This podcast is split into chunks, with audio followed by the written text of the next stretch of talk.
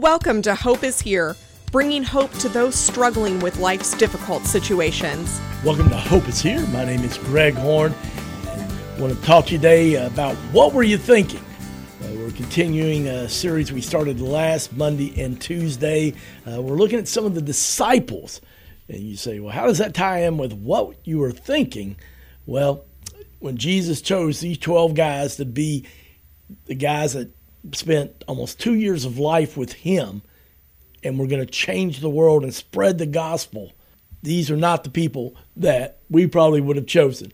I think we would have been asking, Jesus, what were you thinking? I mean, he didn't go to the religious places. He didn't go to the synagogues, the temples. Uh, he didn't go to the universities for the most educated people. He didn't go talk with any of the business owners that have been very successful and wealthy and just said, Hey, would you like to be on my board or part of my team or could you refer somebody? No. He chose people just like you and just like me that had uh, weaknesses, uh, had failures, and yet together he helped them change the world by showing them what it was like to be in a personal relationship with God. Last week we looked at Andrew. This week we're going to look at James.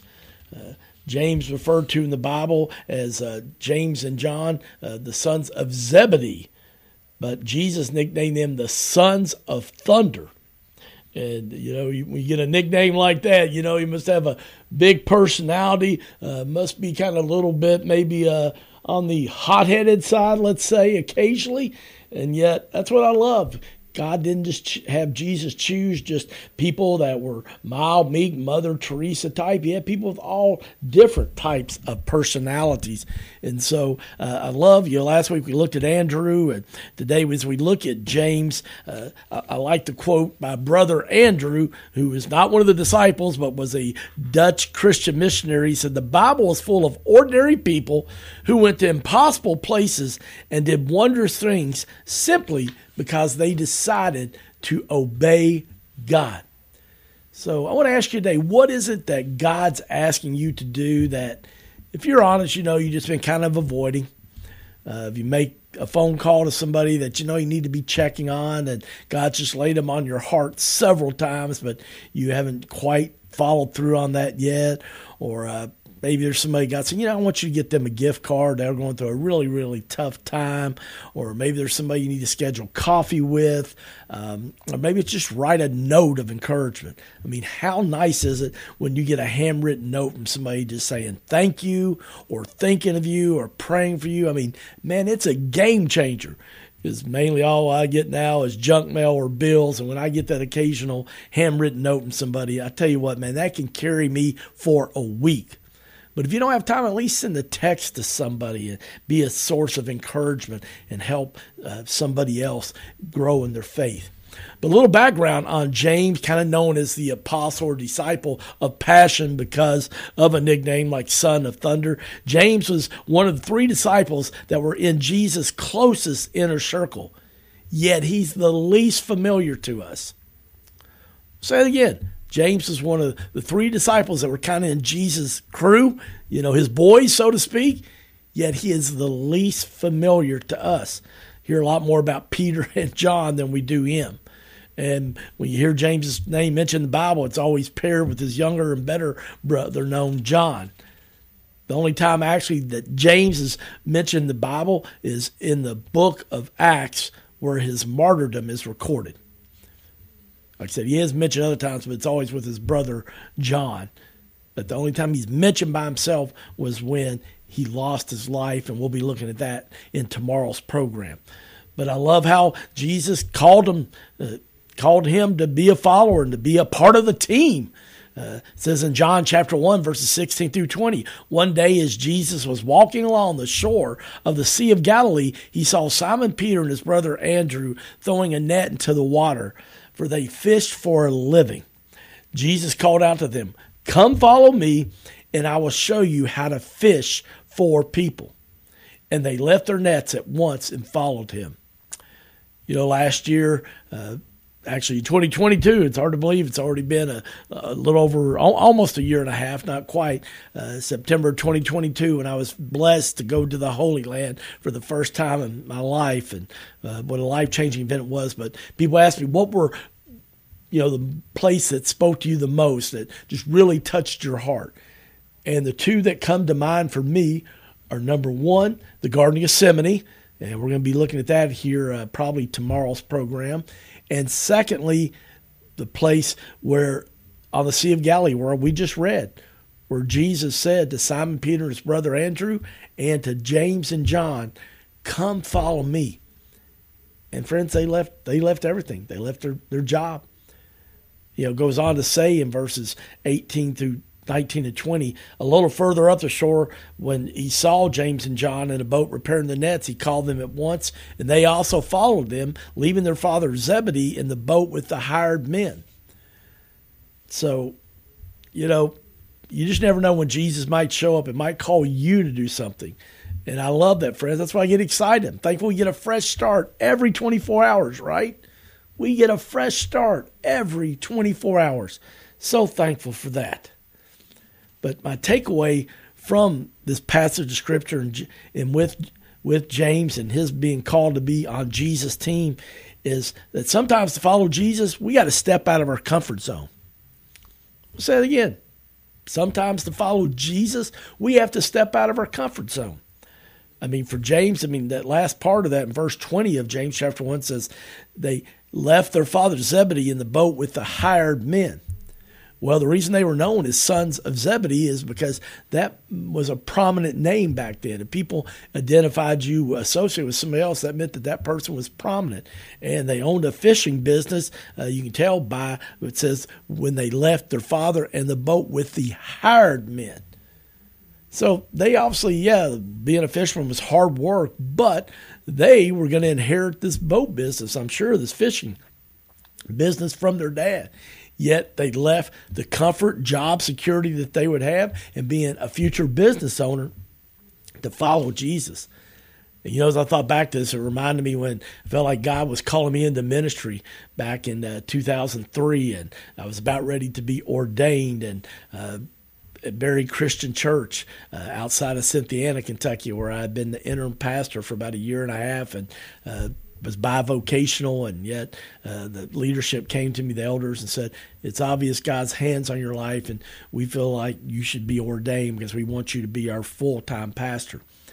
And this church, it would have been tough to survive on the salary, but the the part that was such a blessing was they had a parsonage right next to the church, a pretty nice house actually. And so I wouldn't have a house payment. And so at the salary they would pay me, I could live. Wouldn't be room for extras like Starbucks or anything, but I could survive.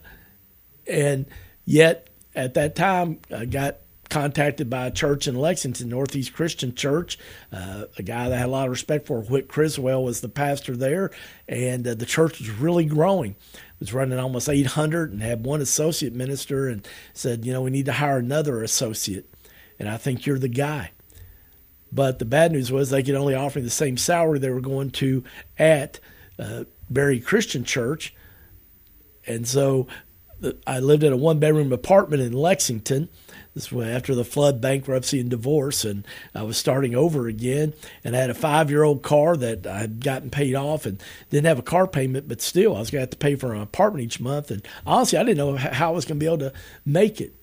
But I felt like God was asking me to step out in faith and do this. And from talking with family members and a couple of trusted friends, I felt like I just need to step out in faith. And so I did that in August of 2003 after getting ordained. And then I stepped out in faith, started Northeast. In fact, on that first day of the job, I'm filling out the paperwork. The human resource director said, You know, we, uh, thought about it, looked at the committee, thought, you know, nobody can live on this, so we're going to give you a $2,000 raise. So God already, by stepping out of my comfort zone, stepping in faith, I mean, I literally had been the job maybe 30 minutes and got a $2,000 raise. Of course, you divide that over 52 weeks. It's not a lot, but hey, at that point, uh, yeah, it's like around 40 bucks a week. But my goodness, hey, that was gas money right there. Okay, each week to get back and forth to work. Back then, forty dollars would get you through a week with gas. So, and my first my first uh, office was actually in an electrical closet, an electrical closet, and so I'm just. Uh, I mean, it was so hot in there in the summer. You could barely get one. You get a table and one chair. If I had somebody else get in, uh, we had to move the door uh, slant and get to slide the chair in and let them slide in. And uh, I mean, it was tight. And in the summertime, when those circuit breakers were going off, uh, sweat would just roll down my back because it was really hot in there. But you know what? I loved it. I knew that God had called me. I'd stepped out of my comfort zone, trusting Him financially, vocationally, and God just blessed the areas of ministry that God entrusted me there.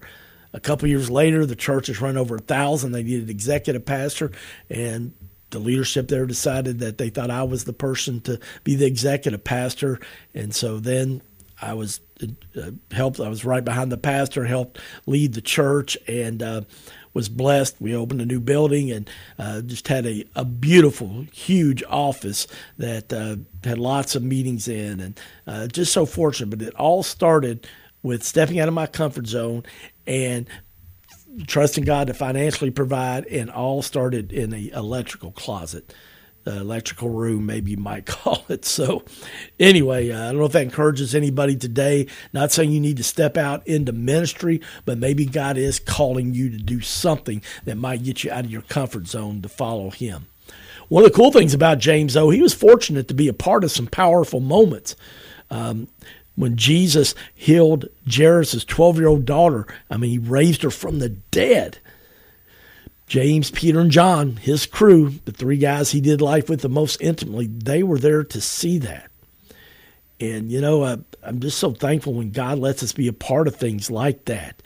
And yet he's still doing miracles today, friends. Uh, I believe God's God of details. I had somebody reach out to me that listens to Hope is Here all the time that said, Hey, I heard you share last week that sometimes God shows up and sometimes God shows out. Well, things have been moving slowly uh, with my boss making, uh, having just lots of work and final end year decisions to do with the holidays, etc. But yesterday I was appointed through April 15th to stay as the interim, interim manager of my uh, job. And she said, that is the day that my husband will be able to work again. So I know, at least for the next three months, that the kids and I will be taken care of the rest of the time until my husband is able to have employment again. No one at work knew the significance of this date, but God did. I'm still praying that the interview process goes well and that I eventually will be permanently placed in this position. But knowing at least I will have it through April 15th is all God. Thanks be to God.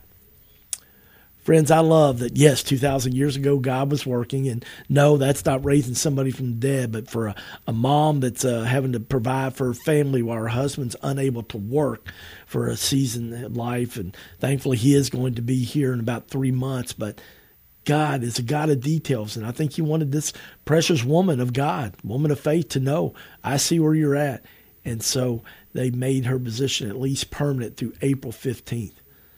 Friends, don't sleep on God. God's a God of details. He's still in the miracle working business. He hears your prayers, He knows your needs. Sometimes we don't get the things we want, but He always takes care of our needs. So I hope that you're encouraged by that story. Well, unfortunately, we're out of time, but we're going to look more tomorrow at the Apostle James and just see what we can learn from his life as being a part of Jesus, uh, the 12 guys that Jesus chose in around two years of ministry to spread the gospel throughout the world. Thanks for listening. If you've been blessed by this program, I hope you'll share it with somebody else. Tune in again tomorrow. My name's Greg Horn, and this is Hope is Here. Thank you for listening to Hope is Here podcast. To listen to one of our previous programs or to make a tax deductible donation, please go to our website, hopeishere.today. That's hopeishere.today. Did you know that Hope is Here is also available on YouTube, Instagram, Facebook, and Twitter? You can find all of these at Hope is Here Lex. Also, check out the daily one minute Cup of Hope, available on TikTok, Instagram, Facebook, and Twitter. That helps you Keep your cup hopeful. To find out more information, go to our website, www.hopeisheretoday.org. That's www.hopeisheretoday.org.